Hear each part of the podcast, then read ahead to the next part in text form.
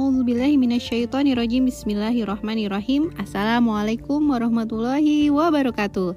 Apa kabar Sobat Narasi Pos semua? Jumpa dengar kembali bersama saya Noni Irayanti dalam Narasi Pos Podcast. Narasi Pos, cerdas dalam literasi media, bijak menangkap peristiwa kunci. Marilah kita simak sebuah artikel dari rubrik Teenager berjudul Profil Pemuda Muslim Hebat dan Taat Syariat oleh Irma Sari Rahayu, kontributor narasipos dot com. Berbagai godaan dunia memang menggiurkan, tapi jadi pemuda yang taat syariat jauh lebih menguntungkan. Kelak, kita akan ditanya oleh Allah apa saja yang dilakukan untuk mengisi masa muda. Selengkapnya. Hai guys, kamu punya nggak tokoh yang kamu anggap hebat dan masih muda? Nah, menurut kamu, kriteria seseorang bisa disebut hebat tuh gimana sih? Apa karena sukses dalam karir, tajir, dermawan, berprestasi, atau karena otaknya encer?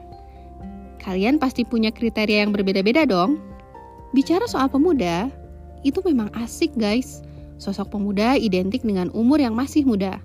Energik, berkarya, suka-suka, senang hangout, have fun, dan lain-lain. Ya kayak kita-kita lah. Sebenarnya definisi pemuda, anak muda, generasi muda, or whatever, apa sih?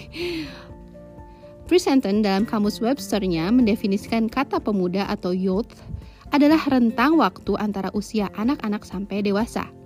Ciri khas pemuda adalah memiliki semangat yang membara dan vitalitas atau kemampuan yang prima dalam melakukan sesuatu pekerjaan. Sedangkan dalam bahasa Arab, pemuda atau asyabab berarti kekuatan, baru, indah, tumbuh, awal dari segala sesuatu, dan akar dari sikap optimis dan positif. Wah, definisinya keren ya. Pemuda, aset bangsa dan peradaban dunia loh. Guys, kamu sadar gak sih? Kalau keberadaan kita adalah aset buat kemajuan suatu bangsa dan dunia. Bahkan termasuk bonus demografi untuk negara.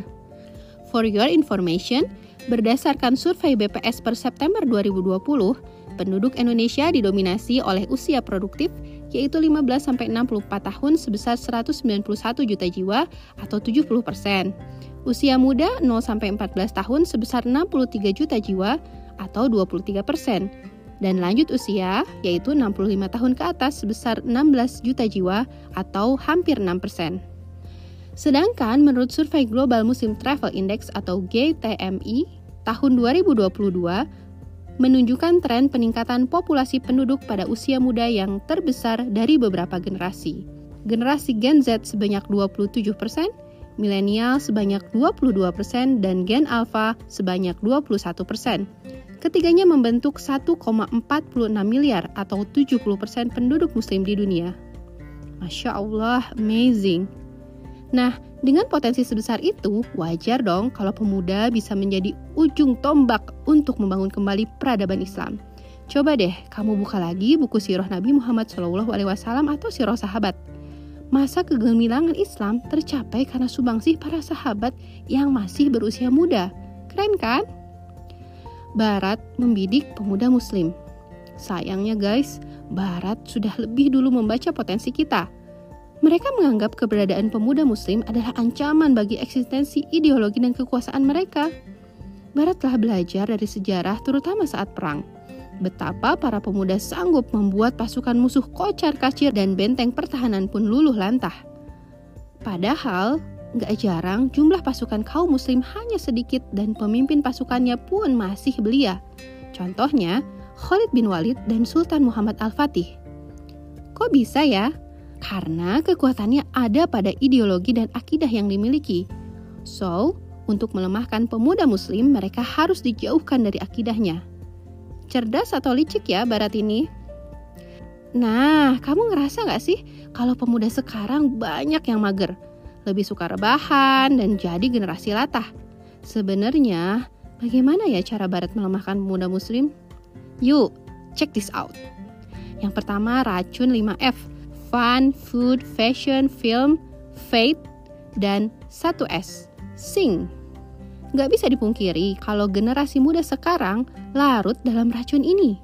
Kalau dulu kiblat lima F ini adalah negara barat, sekarang dibelokkan ke negara para oppa. Arus Korean Wave menyapu hampir semua generasi, dari anak-anak sampai ibu-ibu. Siapa yang nggak kenal B T S, Blackpink, Rain, Song Hye Kyo, eh gimana sih ngomongnya? Dan sederet penyanyi atau bintang drakor lainnya. Media pun gencar mempromosikan lifestyle mereka, sampai akhirnya ditiru secara totalitas oleh pemuda muslim.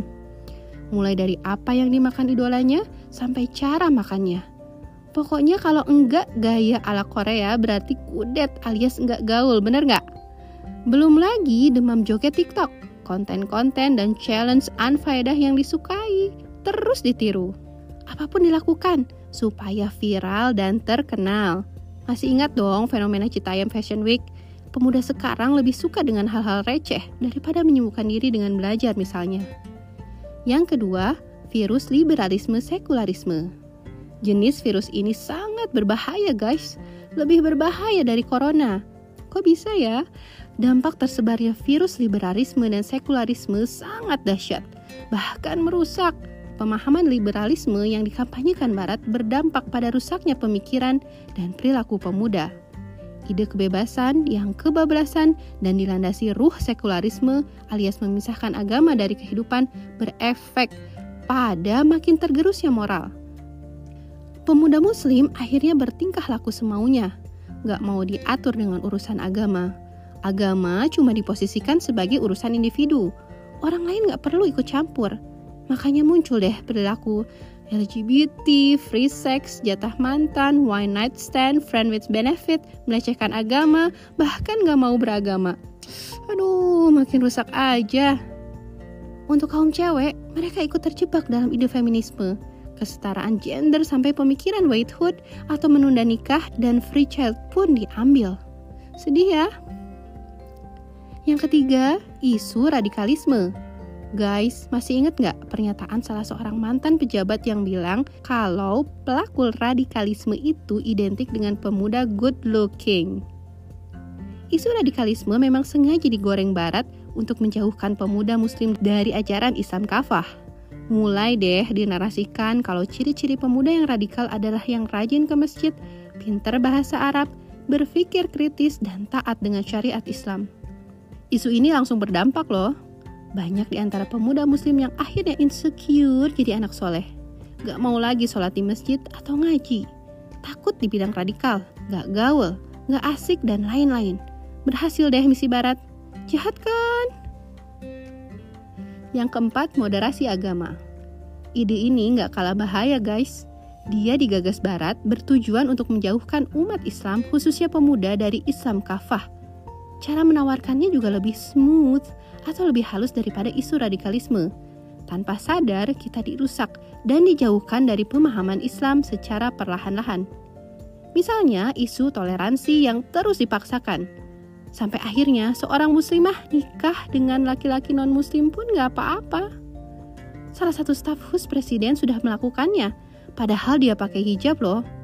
Muslimah membuka hijabnya juga sudah biasa atas nama kebebasan dan modernisasi. Akhirnya, identitasnya sebagai muslim jadi nggak jelas. Taat enggak, dibilang kufur nggak mau juga, bingung kan? Yowes guys, nggak usah bingung. Berbagai godaan dunia memang menggiurkan. Tapi, jadi pemuda yang taat syariat jauh lebih menguntungkan. Kelak kita akan ditanya oleh Allah apa saja yang dilakukan untuk mengisi masa muda. Rasulullah shallallahu alaihi wasallam bersabda, tidak akan bergeser kaki seorang manusia dari sisinya pada hari kiamat nanti, sampai dia ditanya, yaitu dimintai pertanggungjawaban tentang lima perkara. Tentang umurnya, untuk apa dihabiskan? Tentang masa mudanya, digunakan untuk apa? Hartanya, dari mana diperolehnya, dan kemana dibelanjakannya? Serta bagaimana dia mengamalkan ilmunya? Hadis riwayat At-Tirmizi. Kita juga bisa dapat naungan Allah Subhanahu wa Ta'ala loh. Seperti sabda Nabi shallallahu alaihi wasallam, ada tujuh golongan manusia yang akan dinaungi oleh Allah dalam naungan Arsy-Nya pada hari yang tidak ada naungan sama sekali kecuali naungannya. Dan seorang pemuda yang tumbuh dalam ibadah atau ketaatan kepada Allah. Hadis riwayat Bukhari dan Muslim. Gimana guys? Mau gak dapat naungan Allah? Mau aja apa mau banget? Wallahu a'lam bishawab. Wassalamualaikum warahmatullahi wabarakatuh.